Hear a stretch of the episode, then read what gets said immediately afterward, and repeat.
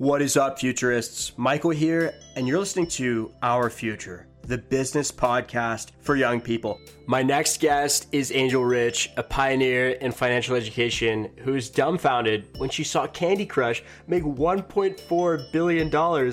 She was convinced she could create a similar game, but one that actually helped players increase their financial literacy. In 2012, she launched her company Wealthy Life, which designs games that increase financial literacy and launched with mobile app game Credit Stacker, which has been coined the best financial literacy product in the country by the White House, Department of Education, and JP Morgan Chase. In 2018, the United Nations named Angel one of the top 100 most influential people in the African diaspora, and I am honored to have had the chance to bring her on the pod. One last note this podcast was recorded before the protest that broke out in response to the murder of George Floyd. So if you're wondering why we don't touch on that, that is why. Okay, let's dive in.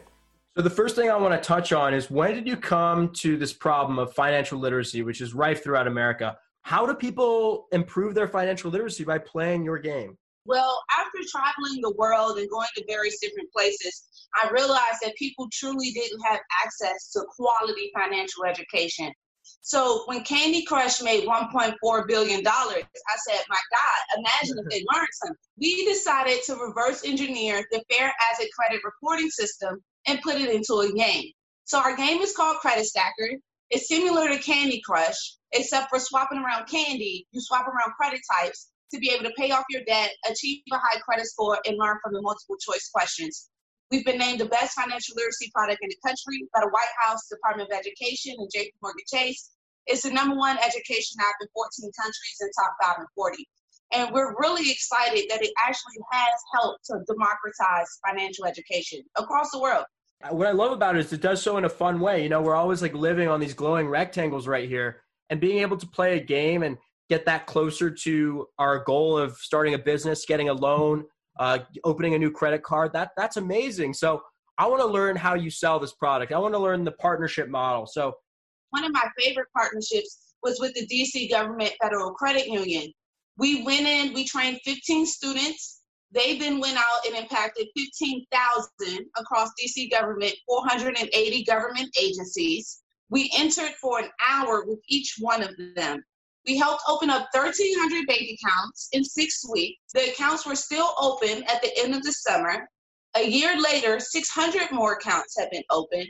And the commissioner of the Department of Insurance, Securities, and Banking came out and conducted a research study. And he found that financial literacy rates went up by 25% after an hour. So not only were we able to help the banks meet their philanthropic needs of increasing and spreading financial education, we were also able to help increase their revenue by opening up more bank accounts directly through our app. How does it feel, Angel, to have these people supporting you? You know, you said the White House, you said the Department of Education. How does this make you feel? I mean, what was it like when you got their approval that, you know, you really have something that's being appreciated by by the world and is being seen as a very transformative tool by some very important people? You know, I actually really don't get that question a lot and it was very each one of them has been huge to me. The department of education i mean what greater accolade can you get in the academic space then you have the white house? They have the opportunity to scour the entire world for something. And when we got named the best financial literacy product by them it was in the seventh year of the obama administration. And then you have jp morgan chase which is the world's largest bank so I'm very ecstatic about the people that we've been able to receive recognition from. But most importantly, I think the comments that we receive from users that are able to increase their credit score, go off and get home loans and start new businesses, those are the people that I actually think about most. What are some stats that you like to shed light on in terms of the average financial literacy for the typical American? Yes, you know, everybody seems to think that the poverty problem is sort of over there when it's actually right next to us.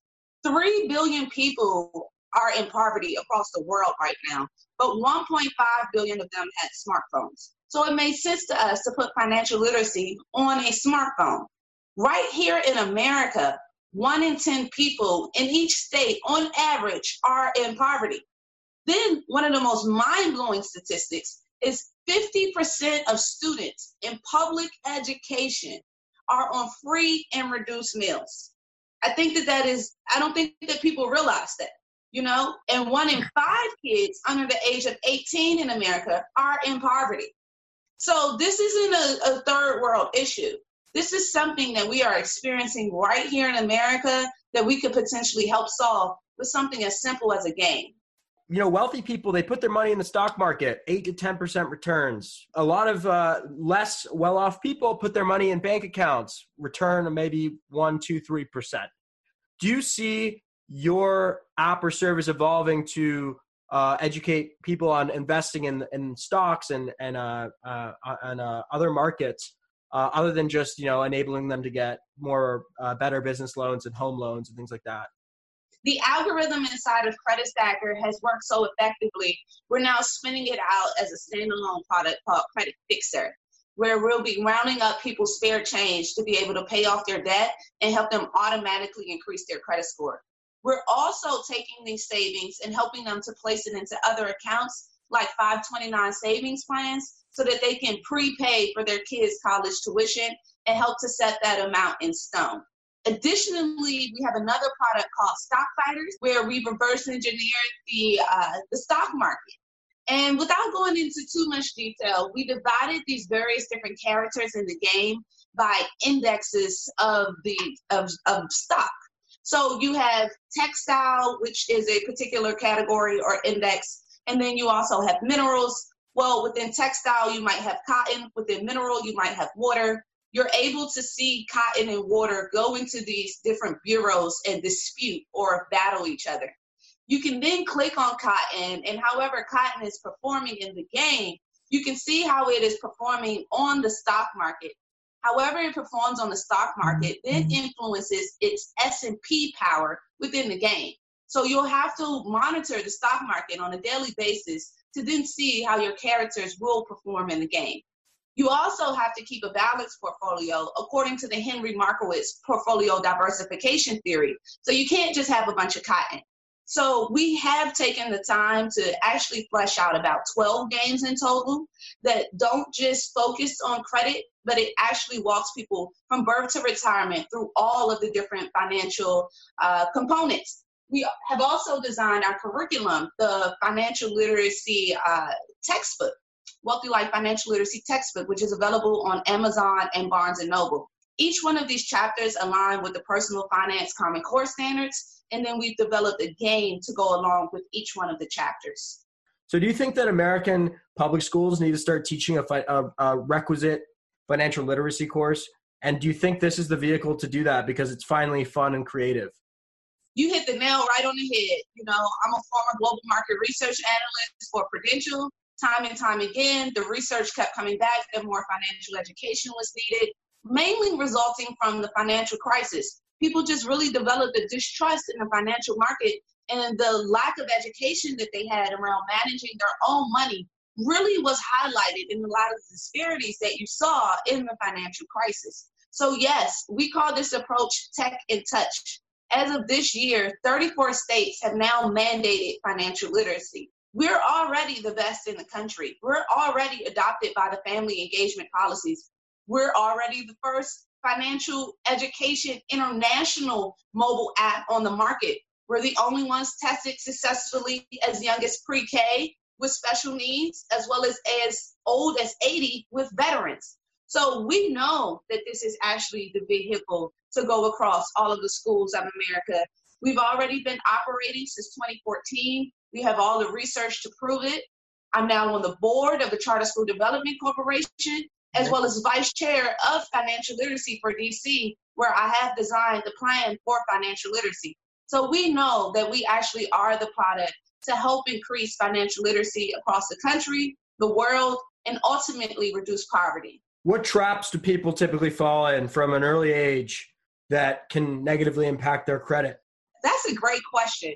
And paying your bills on time alone is 35% of your credit score. Even I didn't understand how big of a deal that was when I first started. I felt like, hey, if you pay your bills by the fourth or fifth, you're doing amazing. And if you pay it on the 15th or the 20th, at least you got it in for the month.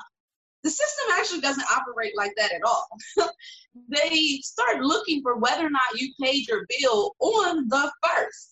So I now pay my bills on the 22nd of every month so that it has definitely gone in way before the first. Something that simple can impact your credit score by 35% of the overall score. So, as people play our game and we're providing them with just little information like that, we've seen the almost grotesque effects that it's been able to have so quickly on people's credit report.